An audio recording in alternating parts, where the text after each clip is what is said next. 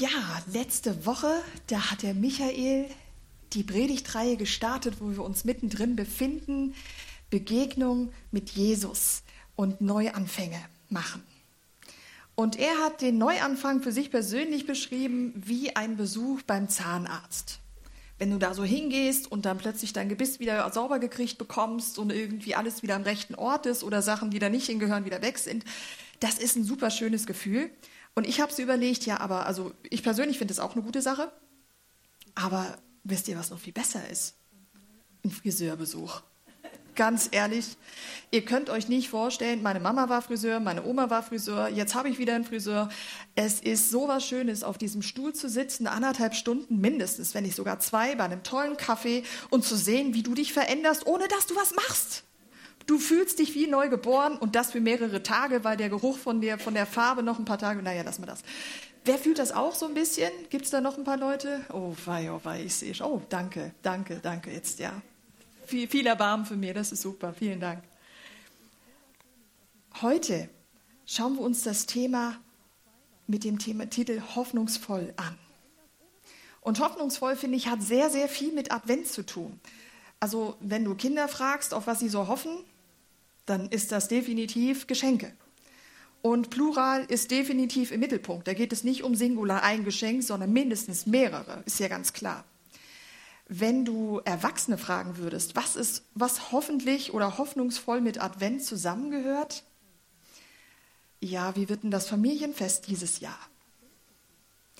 Und ähm, werden wieder die gleichen Geschichten erzählt, damals von mir als Baby, als ich oder werden andere Geschichten erzählt? Oder können wir mal was ganz anderes erzählen? Oder wie wird das traditionelle Essen sein? Wird das immer so sein wie von der Familiengründung damals anno 1900 sowieso? Also bei mir wäre das so. Oder kann sie vielleicht auch was variieren? Möglicherweise. Das sind so Fragen, die sehr viel mit Hoffnung zu tun haben, finde ich. Also hoffentlich passiert etwas Gutes, oder? Und die Geschichte oder die Begebenheit, die wir uns heute anschauen wollen, hat ganz, ganz viel mit Hoffnung und auch mit Geschenken zu tun. Gucken wir es uns an. Dafür gehen wir nach Johannes 5 und zwar lese ich euch davor. Danach ging Jesus zu einem der jüdischen Feste nach Jerusalem hinauf. Innerhalb der Stadtmauern in der Nähe des Schaftores befindet sich ein Teich mit fünf Säulenhainen, der auf Hebräisch Bethesda genannt wird. Scharen von kranken Menschen, Blinden, Gelähmten und Verkrüppelten lagen in den Hallen. Einer der Männer, die dort lagen, war seit 38 Jahren dort krank. Also mir ist aufgefallen, da steht was von 38 Jahren. Das ist eine 3 und eine 8. Wir wissen, dass Jesus seinen Dienst begonnen hat mit plus minus 30, 33, oder? Das heißt, der Typ ist schon länger krank, als Jesus überhaupt am Leben war. Der ist schon lange, lange, lange, lange krank. Und was hier auch steht, 38 Jahre ist er krank, das heißt, es, er war nicht von Geburt an krank, sonst würde es da stehen. Wenn wir äh, von Blinden hören zum Beispiel, heißt es, er war von Geburt an blind oder gelähmt oder taub. Dort steht 38 Jahre und das lässt vermuten oder stark vermuten, dass da eine Geschichte dahinter steckt. Was ist passiert, dass der Mann krank war und dort gelegen ist und gelähmt war? Und ich glaube, immer so ein Unfall oder eine Diagnose verändert sehr viel im Leben eines Betroffenen, aber auch sein komplettes Umfeld. Seine Eltern und seine Verwandten haben sich sicherlich ein anderes Leben gewünscht für diesen Mann oder damals wahrscheinlich Jungen. Plötzlich nicht mehr laufen zu können, wir wissen, er war gelähmt, hat er eine recht große Aus, äh, Ausdehnung gehabt auf das ganze Leben. Er konnte nicht mehr seinen Lebensunterhalt eigenständig verdienen ähm, er war jetzt auch nicht wahnsinnig attraktiv auf dem, auf dem äh, Verheiratungsmarkt. Ähm, und selber natürlich, also du sitzt den ganzen Tag rum, ihr wisst, was machen ist schon schön. Und ich habe mich gefragt, wie oft oder wie viel sind sie zu Ärzten gegangen, zu Heilern gegangen und haben eine ganze Stange Geld dort gelassen. Ich selbst bin im Rahmen meiner, meiner Geschichte, die ich so habe, ähm, schon recht viel bei Ärzten oder auch bei Heilpraktikern gewesen. Und es ist gar nicht so einfach herauszufinden, welche es wirklich gut meinen und welche auch ein bisschen nicht so ganz koscher sind. Das sagen die übrigens auch untereinander. du der eine, der ist da nicht so ganz koscher, darfst nicht hingehen und äh, ja. Also man weiß nicht so richtig, was machen die da oder was ist das so, ne? ist das begründet oder nicht. Und ich erinnere mich an einen Besuch, ähm, wo mir die Heilpraktikerin erzählte, sie ist erschüttert und erschrocken, wie viele Leute bei ihr Hilfe suchen, die vorher wirklich alles versucht haben. Also zum Beispiel auch mit Salben und Tinkturen, die für dieses Problem, was die Person hat, eigentlich überhaupt nicht hilfreich ist. Aber auch eine, eine, ein Kostenpunkt war, wo sie sagt, völlig unverhältnismäßig. Und wie viel mehr damals, wo es keine Absicherung gab, wo es kein Umfeld gab, was viel mitgucken konnte, was auf dem Feld gearbeitet hat. Was hat er dann gemacht? Ist er mitgekommen? Vielleicht an guten Tagen, wo man nicht so viel nicht tun musste. War er viel allein? Das sind Fragen, die ich mir stelle, wenn ich so einen Text sehe, 38 Jahre krank. Das ist ungefähr so alt, wie ich gerade bin, merke ich. Wahnsinn. Vermutlich hatte er nicht mehr so wahnsinnig viel Geld und vermutlich sind seine Eltern irgendwann gestorben, dass es nur noch einen Ort gab, wo er hingehen konnte. Und das war hierhin, Bethesda. Und Bethesda, das bedeutet auf Hebräisch Gnade, es bedeutet Barmherzigkeit, ähm, ja, ein gnadenvoller Ort. Hier wird beschrieben, dass es ähm, eine Säulenhalle war, also mit fünf Säulen waren dort, und der war voll mit kranken Menschen. Ich weiß nicht, ob ihr schon mal an einem Ort wart, wie in einem Krankenhaus zum Beispiel, oder an einem Ort, wo man länger ist mit Krankheit. Wenn man nur mit Kranken unterwegs ist, schwierig. Man erzählt sich jeden Tag, wie die Nacht war, nämlich nicht gut. Irgendwie der Rücken schmerzt, die Arthrose macht wieder zu schaffen. Ähm, ich habe irgendwie was, was ich, was alles. Kranke, die ähm, emotional nicht gesund sind und mit anderen zusammenkommen, werden noch kränker. Es hat ganz viel auch mit Einstellung zu tun. Ähm, wie gehe ich mit, mit so einer Sache um? An so einem Ort, der voller Gnade und Barmherzigkeit ist, sind Menschen, die genau das brauchen und sich genau danach sehnen und es eigentlich nicht finden. In dieser ähm, Bethesda-Halle, da wird gesagt, das habe ich euch jetzt nicht mitgebracht, da wird gesagt, dass einmal am Tag ein Engel kam und das, den Teich, das Wasser berührte und es anfing zu sich zu bewegen. Und der Erste, der in das Wasser sprung, der wurde gesund. Und ich habe mich gefragt, okay, also ernsthaft? Also ein Engel, der irgendwas berührt, also ein Wasser berührt und der Erste wird gesund, das hört sich für mich so ein bisschen nach einem schlechten Scherz an, wo so viele krank sind. Also warum ist da nur einer der Erste, ja, schneller ist geschwinder? Hä? Und ähm, man hat lange überlegt, ja, gab es diesen Ort, gibt es diesen Ort, ist es eine, vielleicht eine Parabel für irgendwas oder eine Erklärung für irgendwas? Ähm, tatsächlich gibt es archäologische Aus Grabungen, die genau das belegt haben und unterschiedliche Schriften von ganz unterschiedlichen Völkern, die genau diesen Ort beschrieben haben, mit genau den gleichen äh, Worten oder Begriffen, ähm, dass dort etwas passiert ist, wo der Erste, der ins Wasser gekommen ist, geheilt worden ist. Und das wurde göttlichen Kräften zugeschrieben. Also man kann sich vorstellen, dieser, dieser, ähm, dieser Ort, den gab es. Und wenn wir uns so überlegen, Bethesda, das ist auch so eine so eine Sehnsucht, die da rauskommt von einem Menschen nach Heilung oder nach Ganzheit oder Gesundheit. Also 60 Prozent der Schweizer im Fall finden, dass Gesundheitstop 1 ist. Das Wichtigste, was es gibt, ist die Gesundheit. 60 Prozent, über die Hälfte.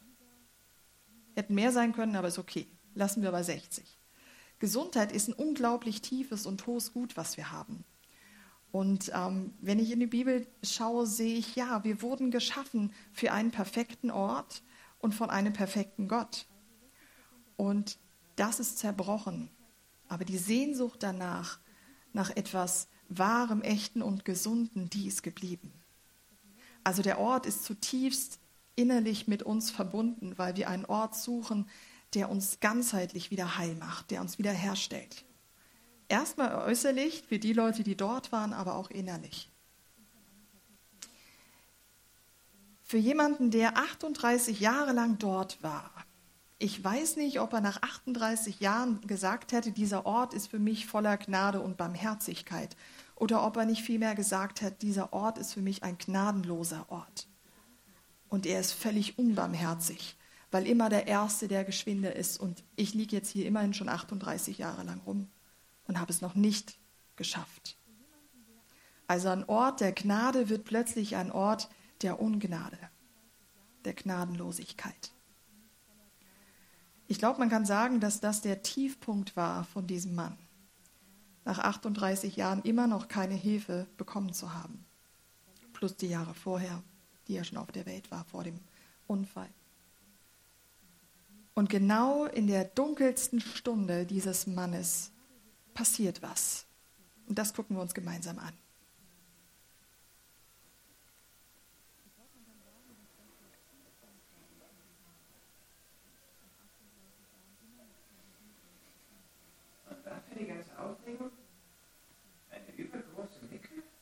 Ich habe das Gefühl, dass das noch nicht alles war.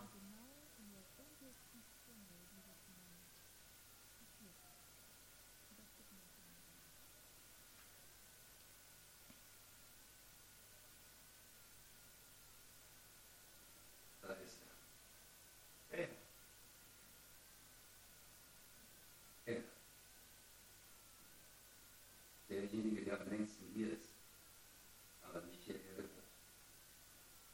Der Traumende. Wieso habe ich das Gefühl, dass es nicht mehr um ein Treffen geht? Müssen wir auf der Hut sein? Nein. Ihr bleibt einfach bei mir und seht zu.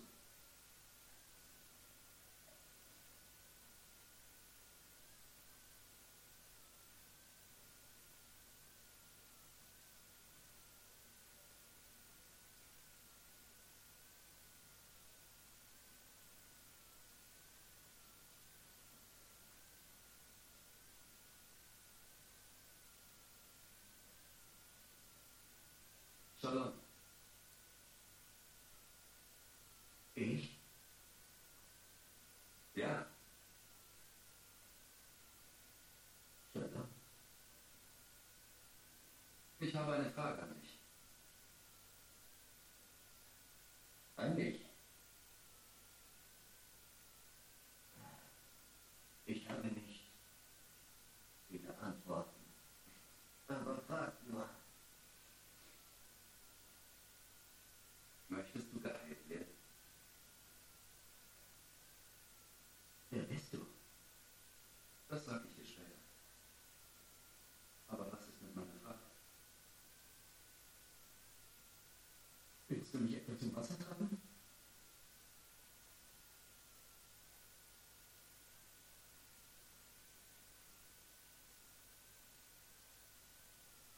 Hör zu. Ich habe einen wirklich schlechten Tag. Du hast schon sehr lange einen schlechten Tag.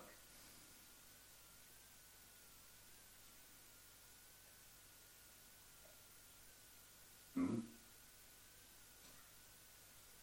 Herr, ich habe niemanden, der mir ins Wasser hilft, wenn es sich bewegt. Und sollte ich mal gar sein, dann drängen die anderen sich einfach vor mich. Deshalb sieh mich an. Sieh mich an. Das war nicht die Frage. Ich habe mich gefragt, wer dir dabei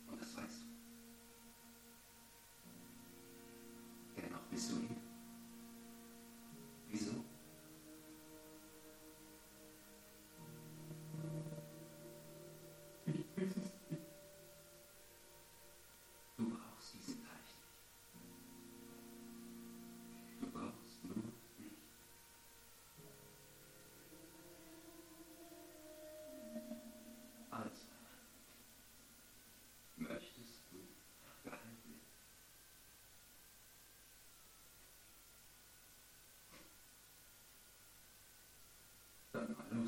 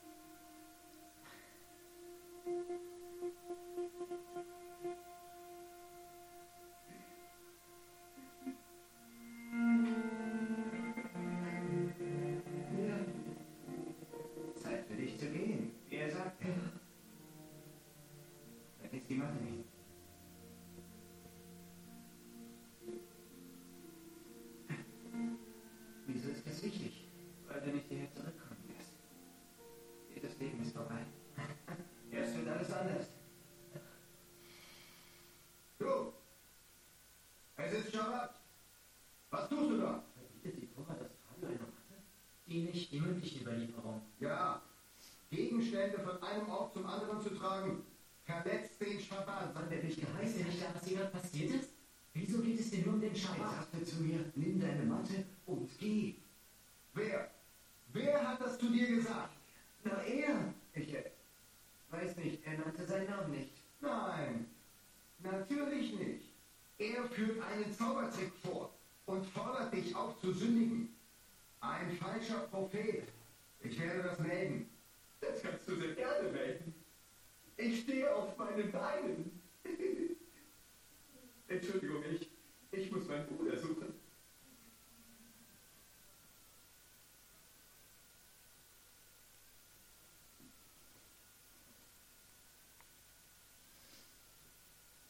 Ah, ich liebe diese Stelle. Die Musik setzt ein, als Musiker darf ich das sagen. Und dann spricht Jesus. So stelle ich es mir vor. Sie haben es wunderbar auf den Punkt gebracht. Aber eins nach dem anderen. Jesus kommt zu ihm und sieht ihn und sieht genau, der Traurige, der braucht Hilfe. Geht zu ihm und sagt oder fragt vielmehr, möchtest du geheilt werden? Und was war die Antwort von ihm? Nicht ja oder nein oder weiß nicht. Die Antwort war eine riesenlange Liste an Dingen, die ihm widerfahren ist. Verbitterung, Traurigkeit und Enttäuschung in jedem einzelnen Wort sichtbar. Und ich glaube, diesen Ort der Unbarmherzigkeit, der eigentlich barmherzig sein sollte, kennen wir. Zum Beispiel auf dem Arbeitsplatz. Wir sind geschaffen worden, um etwas zu erschaffen, um was mitzumachen, mit Leuten zusammen in Einheit unterwegs zu sein.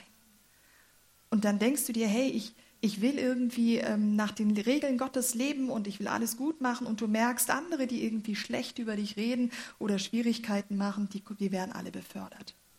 Oder du siehst ähm, ein Schönheitsideal und denkst, hey, ich werde niemals, never ever so aussehen können wie die oder der. Oder du sitzt da und denkst, hey, ich will eine gute Freundschaft pflegen, aber es ist so schwierig, die, die, die reden, reden über mich, komisch. Wir kennen Orte von dieser Unbarmherzigkeit. Und die Sache ist die, dass plötzlich ein, eine ähm, Krankheit wie jetzt bei ihm plötzlich zu einem Zustand wird. Du bist immer zu spät. Das Wasser hat sich für jemand anderen entschieden oder es wurde, er wurde zuerst ins Wasser gebracht. Du bist immer zu spät. Und alles wird dann ähm, ein Zustand werden. Ideal wäre, oder was jetzt der 38-jährige ähm, Mann, der da gelegen hat, ähm, gebraucht hätte, wäre jemand, der ihnen ins Wasser hilft. Und die Tora bietet auch solche Lösungen an, hey, voller Liebe zu schauen, nach den Mitmenschen zu gucken und sie, äh, ihnen zu helfen, wo es geht. Es wäre kein Problem gewesen, wenn einer, der zwei Tage da war, den, denjenigen, der am, am längsten Jahre dort war, ins Wasser zu bringen. Ist nicht geschehen. Und das erleben wir. Wir können uns gut hineinfühlen in diesen Menschen. Jesus sieht ihn und es ist ihm gleich klar, wie er leidet. Es ist, er sieht es und was macht Jesus? Er geht einfach hin zu einem, der krank ist und kaputt ist. Spannend ist, Jesus wollte eigentlich eine Revolution anzetteln, beziehungsweise hat er auch geschafft, wir leben bis heute, und ähm, hat eigentlich normalerweise jeder Revolutionsmensch würde sich doch starke, krasse Kämpfer suchen. Aber nicht so Jesus. Er hat andere Parameter in seinem Reich. Er geht zu den Kaputten, zu den Kranken, zu den Lahmen, zu den Blinden, zu den Tauben und zu denen, die nicht sprechen können. Er geht zu denen, die vergessen worden sind. Und das tut er bis heute. Die äußerlich vergessen worden sind und innerlich vergessen worden sind. Er geht bis heute auf Leute zu. Er ist, und das macht er sehr deutlich, indem er ein Wunder getan hat vor den Pharisäern, Ähm, er ist der versprochene Heiland oder Retter vom Alten Testament. Und wir können das lesen im Jesaja 35 zum Beispiel. Dann werden die Augen der Blinden und die Ohren der Tauben geöffnet, und der Lärme wird springen wie ein Hirsch, und der Stumme wird jubeln. In der Folge geht es noch ein bisschen weiter, und der Mann tanzt tatsächlich. Und das ist ein wahnsinnig starker Moment, wo er merkt, die Beine sind nicht nur einfach irgendwie wieder da, er kann stehen, sondern sie tragen ihn, sind tragfähig geworden.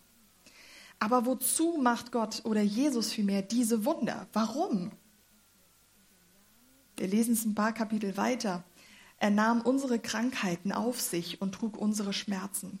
Und wir dachten, er wäre von Gott geächtet, geschlagen und erniedrigt. Doch wegen unserer Vergehen wurde er durchbohrt, wegen unserer Übertretungen zerschlagen. Er wurde gestraft, damit wir Frieden haben. Durch seine Wunden wurden wir geheilt. Viele starke Worte, die will ich rausholen, damit wir Frieden haben. Deshalb der ganze Aufwand. Deshalb die ganze Geschichte mit den Wundern. Um zu sagen, ich bin der, den ihr schon lange gekannt habt aus dem Wort und ich bin es bis heute und werde es immer sein. Er will Beziehung machen, das ist sein oberstes Gebot. Die Unabhängigkeit von Gott überbrückt Jesus mit seinem Tod am Kreuz. Er möchte, dass wir wieder Beziehung neu zu ihm haben können.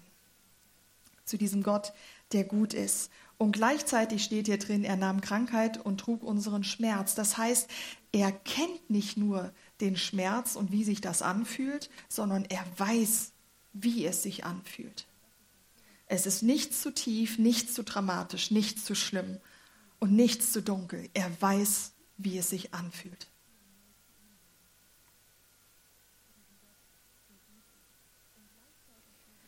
Den paradiesischen Wunsch, Ganzheit wiederzufinden, Gesundheit zu haben, ein gutes Umfeld zu haben, erfüllt Jesus mit diesem Wunder und dem, was später passiert. Wir wissen, er wird am Kreuz sterben und wieder auferstehen, damit genau dieser Weg frei wird.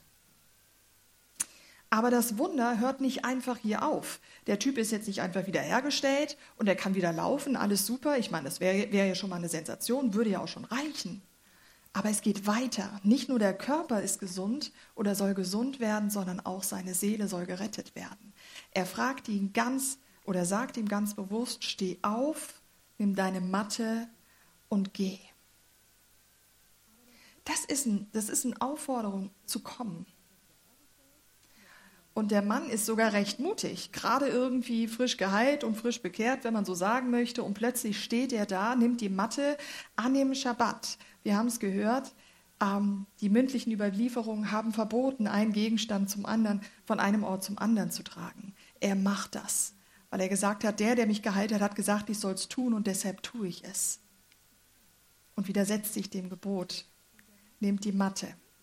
Warum die Matte nehmen? Ich finde, es ist ein spannendes Bild. Zum einen, das, was dich getragen hat, muss dich nicht mehr tragen. Es gibt jemand anderen, der dich trägt, Jesus selbst, wenn du ihm die Erlaubnis gibst. Das, was du am Boden hattest, das hindert dich nicht mehr. Du kannst losgehen. Und ein Satz, den er, ähm, der Simon so cool gesagt hat, war, nimm die Matte heißt, geh von diesem Ort und schau, dass du nie wieder zurückkommst an diesen Ort. Du hast diesen Ort nicht nötig, du brauchst ihn nicht. Das Einzige, was du brauchst, ist er, ist Jesus. Also nimm das, was du mit diesem Ort verbindest und geh ihm nach. Also wir sehen, Gesundheit hat ganz viel mit Körper, mit Geist, mit Seele zu tun. Irgendwie gehört das alles ein Mix zusammen. Und Jesus will für alle diese Sachen ähm, Heilung schenken. Wenn man sich so überlegt, ist eigentlich die Frage, möchtest du gesund werden, für einen Kranken doch irgendwie recht erstaunlich. Man denkt, ja, was soll er denn sonst? Also deswegen ist er ja da, um gesund zu werden. Und ich habe so überlegt, ja, aber er hat dann auch einiges aufgeben müssen sein Groll, seine Gerechtigkeit, die er hat den anderen gegenüber, die haben nicht, aber die hätten doch sollen. Nachfolge hat immer einen Preis. Nachfolge heißt, ich folge diesem Jesus nach und vertraue darauf, dass er Gerechtigkeit ist und weiß, was er tut.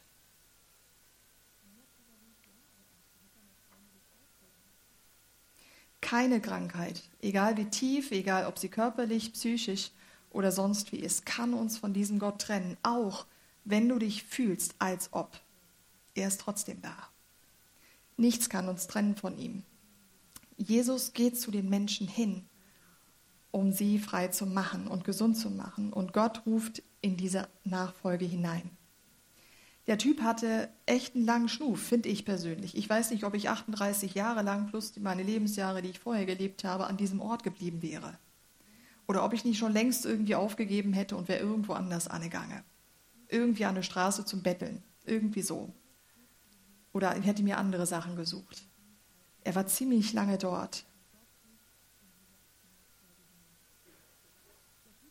Und er bewies die absolute Nachfolge oder seine Liebe zu diesem Herrn, der ihm die, die Gesundheit gegeben hat, indem er die Matte nahm und ging, obwohl er wusste, das kommt vielleicht nicht ganz so gut raus.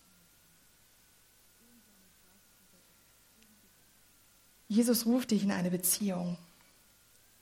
Und es geht ihm immer mehr als nur um die körperliche Heilung, das sehen wir in jedem Wunder in der Bibel.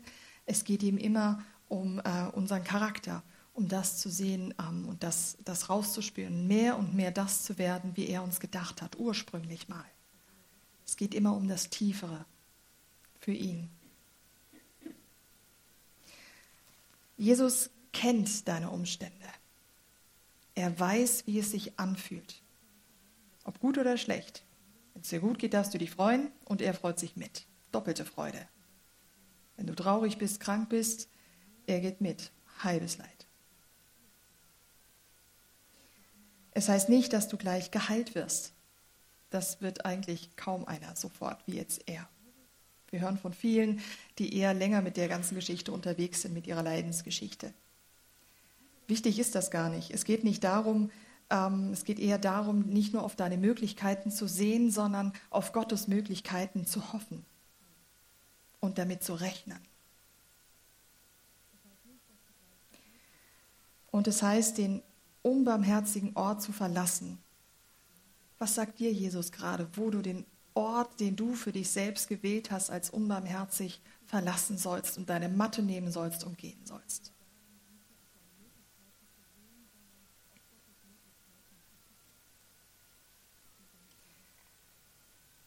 Ich habe euch drei Fragen mitgebracht. Was verhindert einen hoffnungsvollen Blick auf Jesus? Was verhindert gerade im Moment die Hoffnung, die du eigentlich haben kannst auf ihn? Wo wünschst du dir Veränderung? Wo wäre es cool, einen Schritt weiterzukommen?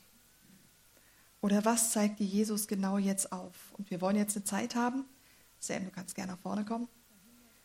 Wollen jetzt eine Zeit haben, wo ihr kurz oder ja, wo ihr überlegen könnt ähm, und mit ihm reden könnt, mit diesem, dem ihr nachfolgt. Und ihn fragen könnt, was was hast du für mich heute? Wo darf ich frei werden? Wo darf ich gesund werden? Und wo darf ich meine Sachen packen und hinter dir herlaufen?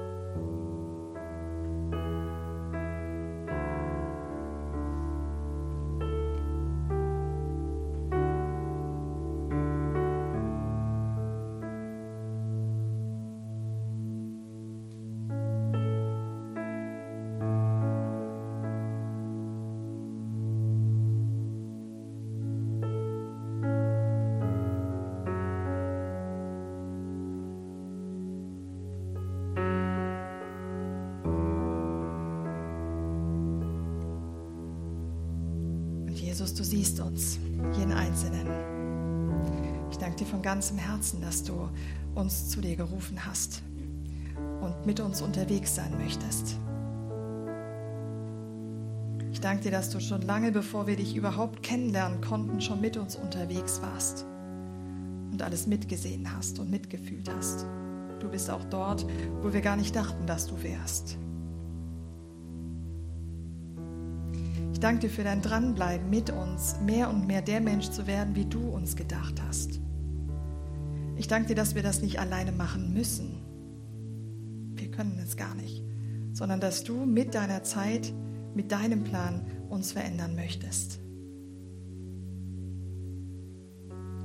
Und wenn dir Jesus Sachen aufgezeigt hat, wie deine Matte zu nehmen und zu gehen, darf ich dir zusprechen, den Mut zu haben, genau das zu tun.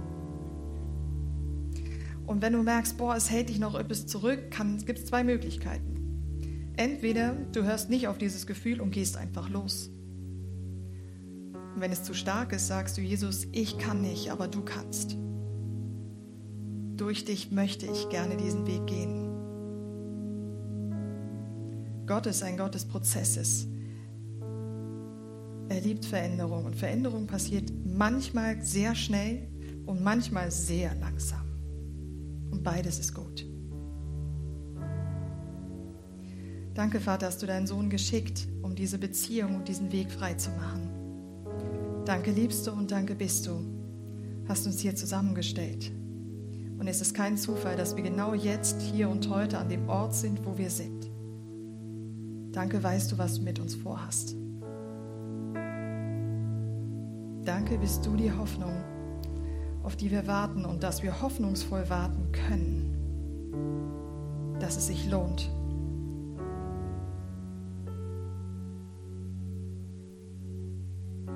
Danke bist du mitten unter uns.